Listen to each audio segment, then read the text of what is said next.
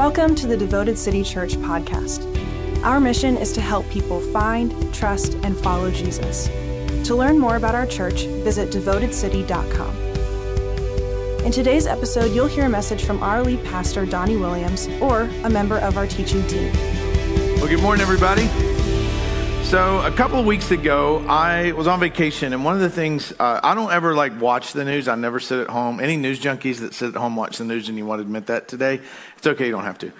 Um, I don't do that. Uh, so, w- the most time that I'm listening to the news is, is when I'm listening to it in the car.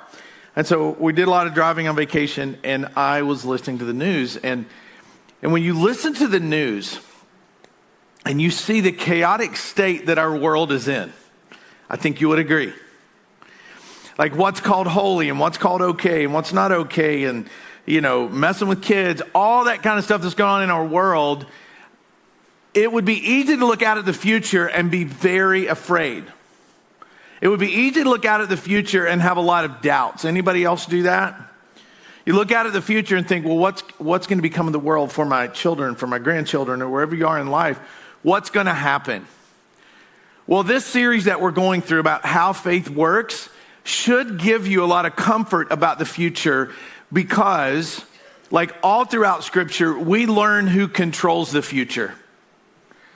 And in the book of James, as he's telling us how to live our faith out on a day to day basis, today we're going to learn some things from James as he tries to get his readers to get a different perspective on the future. If we listen to the world, we will have one perspective on life and the future. If we listen to God's word, we'll have a completely different perspective on life and on the future. It's from his word comes truth, from the world comes lies. And so the reason we're studying God's word like never before in the history of our church is because we want to be focused on the source of truth, not influenced by the source of lies. And so last week we talked about this, this contrast that James made between uh, being prideful and practicing humility. And we learned how pride blocks the grace of God from being in our lives. Because if you don't think there's anything wrong, you don't think you need the grace of God, you're never going to receive it. And pride is what keeps us from that. So, anywhere there is pride and it's celebrated, there is an absence of the grace of God in someone's life. And so that's what James taught us last week. And this week we're continuing on with more of his teaching, and he's still carrying with it the idea of pride because maybe when you heard about pride, you thought about everybody but yourself. Well, today, James is going to talk to us about pride, and it relates to every single one of us. It begins in chapter 4, starting at verse 13. You can look along on the screen or turn there with me, where he says, Now listen. Now, there's two times in this verse he says, Now listen. Anybody's parents, you know, when they say, Now listen, what do you do? You listen. So we get two now listens from James in this section. Now listen. You who say today or tomorrow we'll go to this city or that city, spend a year there, carry on business, and make money. Why? You don't even know what will happen tomorrow. What is your life? You're a mist that appears for a little while and then vanishes. Instead, you ought to say, if it's the Lord's will, we will live and do this or that. As it is, you boast in your arrogant schemes. All such boasting is evil. If anyone then knows the good they ought to do and doesn't do it, it is sin for them the second. Now listen, now listen, you rich people. See, James cares less about feelings and more about truth. Now listen, you rich people, weep and wail because of the misery that is coming on you. Your wealth has rotted and moths have eaten your clothes. Your gold and silver have corroded. Their corrosion will testify against you and eat your flesh like fire. You have hoarded wealth in the last days. Look, the wages you failed to pay the workers who mowed your fields are crying out against you. The cries of the harvesters have reached the ears of the Lord Almighty. Let's pray over this scripture before we talk about it today. God, thank you for these challenging words that come from James. God, may we apply these words to our hearts, not other people's lives, but our lives. May we hear your words through the words of James. And we pray this in Jesus' name. Amen. So, what did you want to be when you grew up? Think about that. Now, how many of you actually can remember what you wanted to be when you were little and you became that? There probably maybe a couple people in here. You became that. Great. There's a couple people in here. You became exactly what you thought you were going to be. So, for the rest of us, we didn't. So here's how life tends to work. You know, we're a kid, we got these dreams, we want to be whatever. And you've got that dream, and you become a teenager, and then not long after being a teenager, you get a little busy with life. And then people start asking you where you're going to college, or what you're going to do for a living, or what your major is going to be. They're, they start asking all these questions, and so that's forced upon us, and we have to decide that. There's pressure. We got to do career and school and get finally maybe get out and get into the workforce. You know, the average person changes jobs every three to five years. And the average person does a complete career change four times in their life.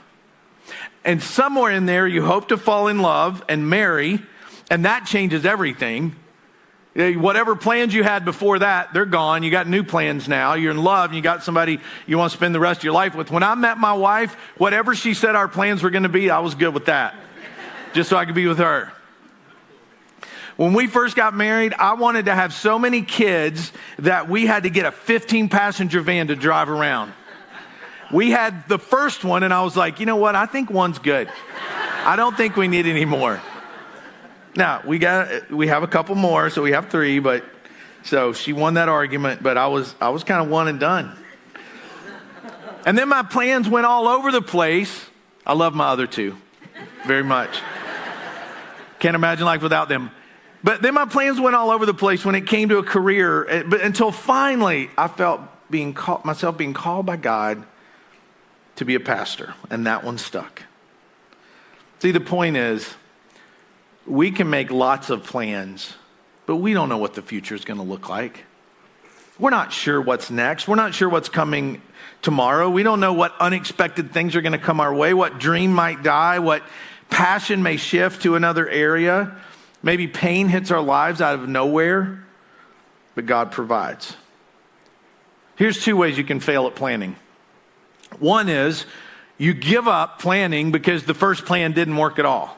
So you just say, forget it. I'm never planning anything again uh, because that didn't work out. So I'm just going to take life as it comes. Some people live that way. Or you stubbornly stick to a bad plan that you really need to change, but you're stubborn and prideful and saying, This is my plan. I'm sticking to it. I'm not stopping. There's no way. Well, James tells us if you're going to look out at the future and plan, you need to do it with humility. And beginning in verse 13, he says how to do it. Now, listen. You who say today or tomorrow we're going to go to this city or that city, spend a year there, carry on business, and make money. Why? You don't even know what's going to happen tomorrow. Who knows what's going to happen tomorrow? Nobody. You don't know what's going to happen. And what causes us to look at the future with this confidence that we know what's going to happen is pride.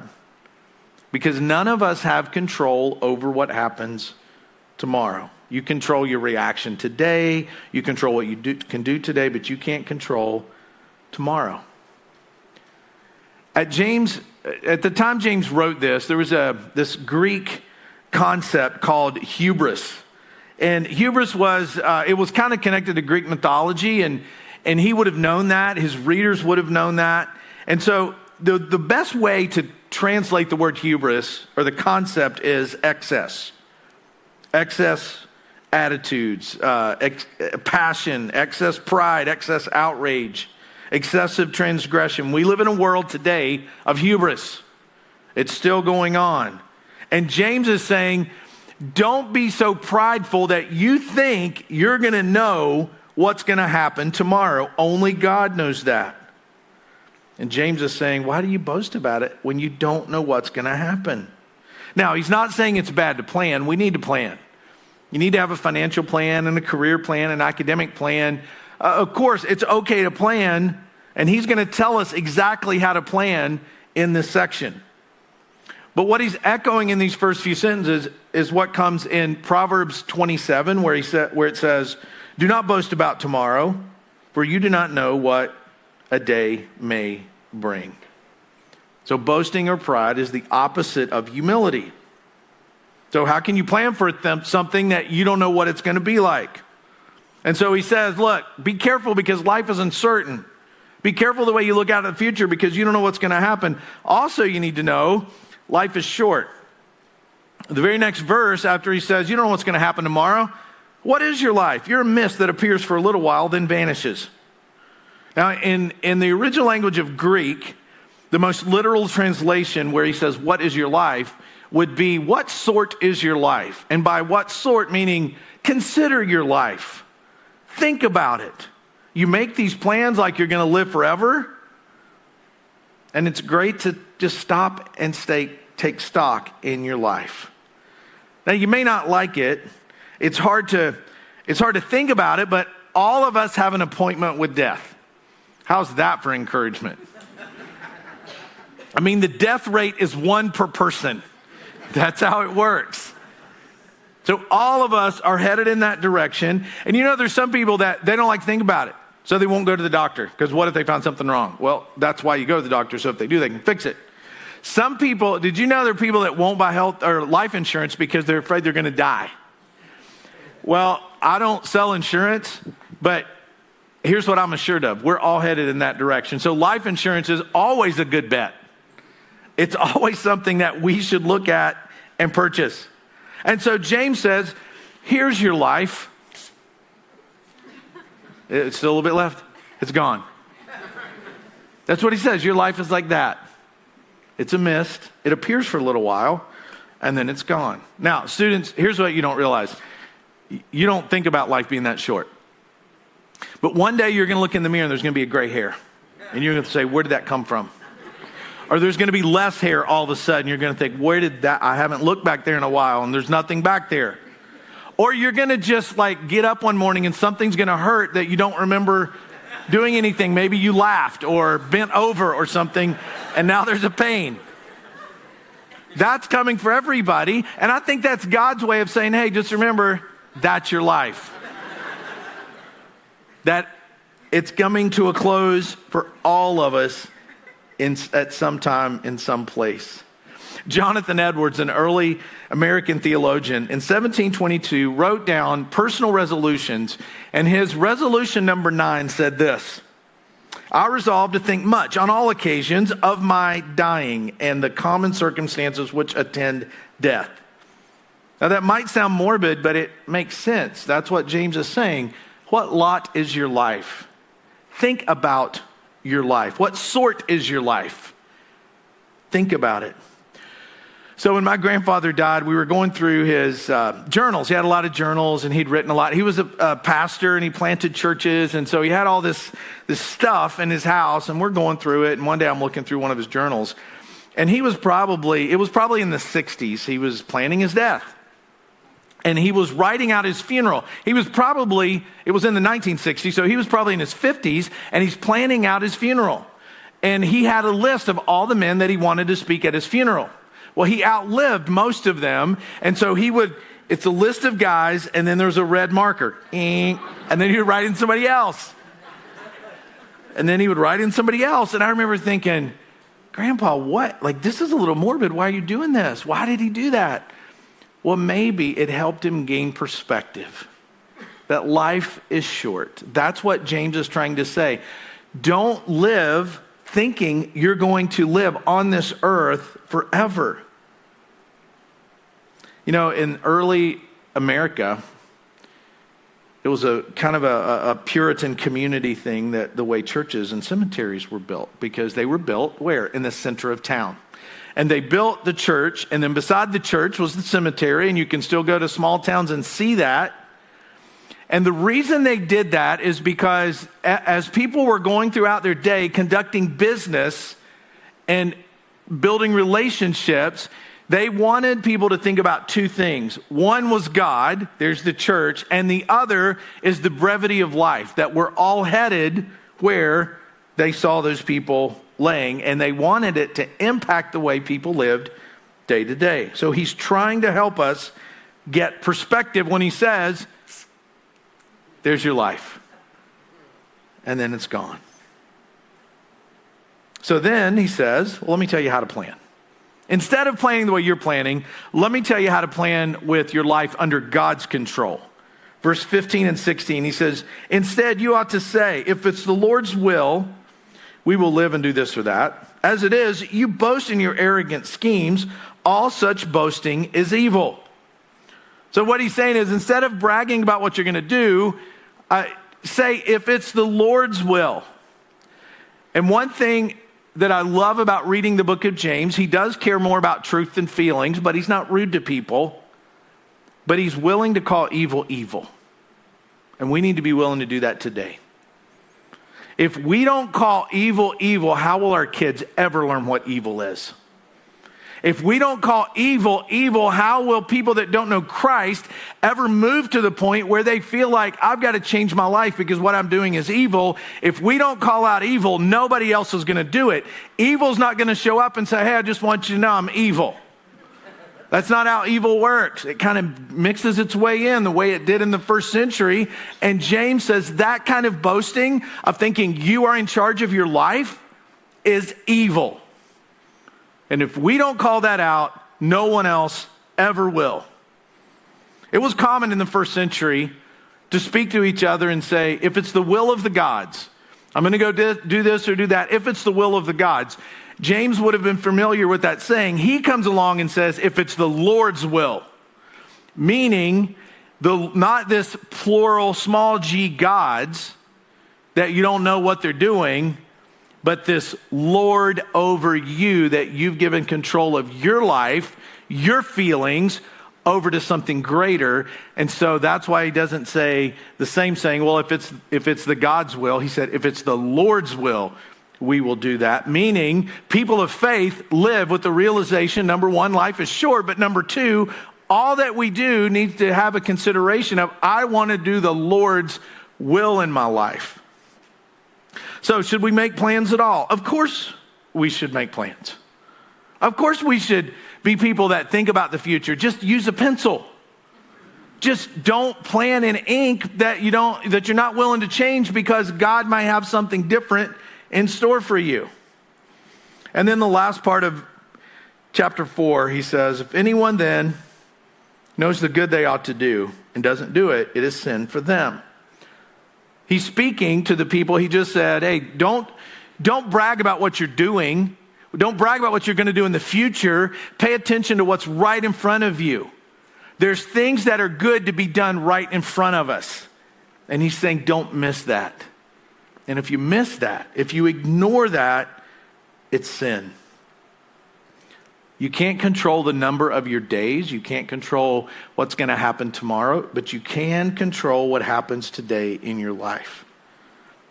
See, this verse comes back to what James shared in the earlier chapters, which was if you have faith, show it by your actions. Don't just make big plans about the future and speak about those. Take care of what needs to be taken care of today. Now, the second time he says, Now listen, you rich people, weep and wail because of the misery that's coming upon you. Your wealth is rotted, and moths have eaten your clothes. Your gold and silver have corroded. Their corrosion will testify against you and eat your flesh like fire. You have hoarded wealth in the last days. Like I don't I don't know if James was maybe in a bad mood when he was writing this, but he really wants to get a point across that people trust in wealth more than God. Now, before you go, whew, that doesn't apply to me because I'm not wealthy. Here's how wealth is defined. Now, in our little bubble of our country, of our city, of even our zip code, uh, we might define wealth very differently, but here's how wealth is defined worldwide having more than you need.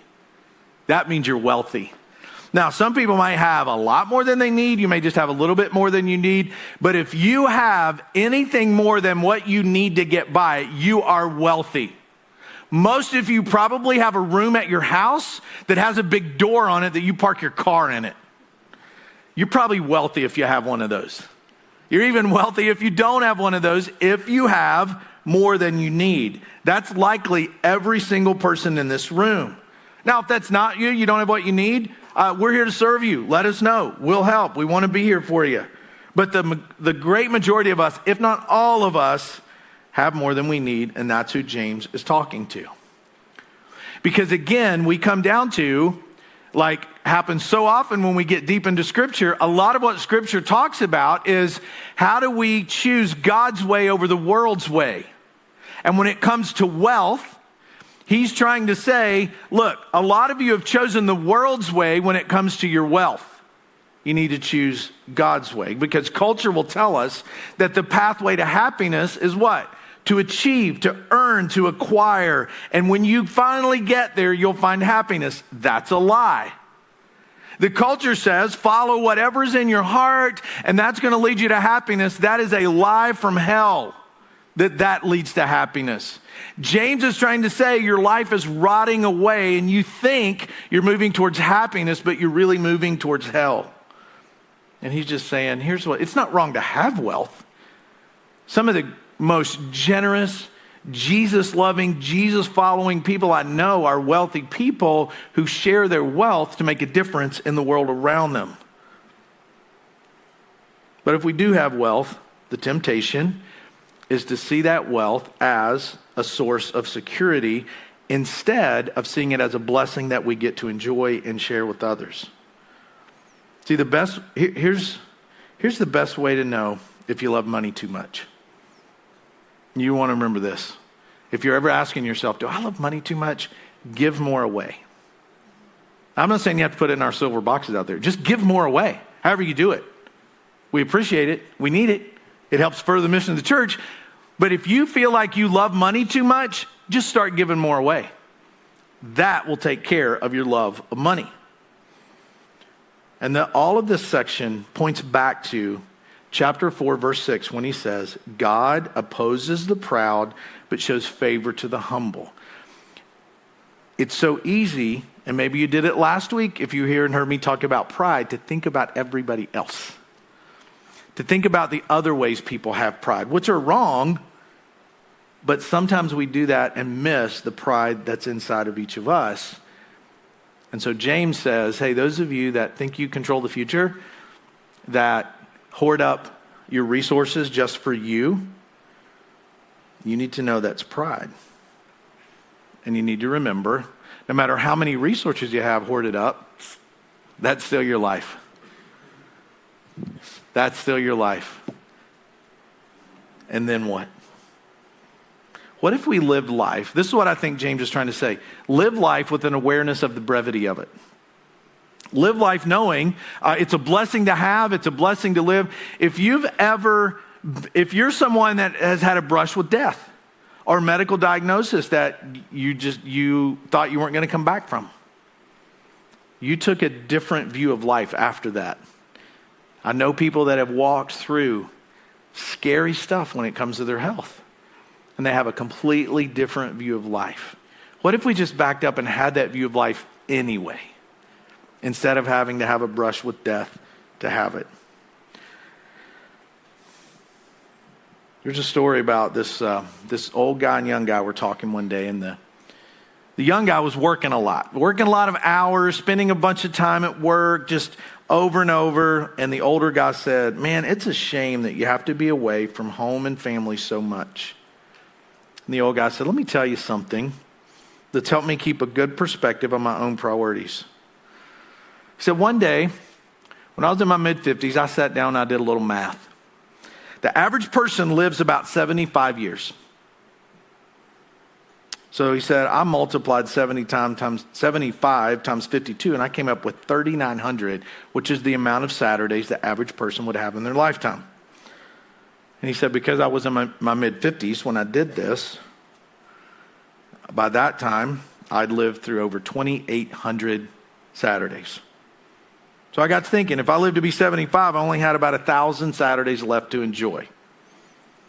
And he went on to explain that he went to the store, he bought a thousand marbles, and he put them in a place where he could see something he saw every day. And so every Saturday, he would go into his office in the windowsill and he would pull out a marble and he would throw it away.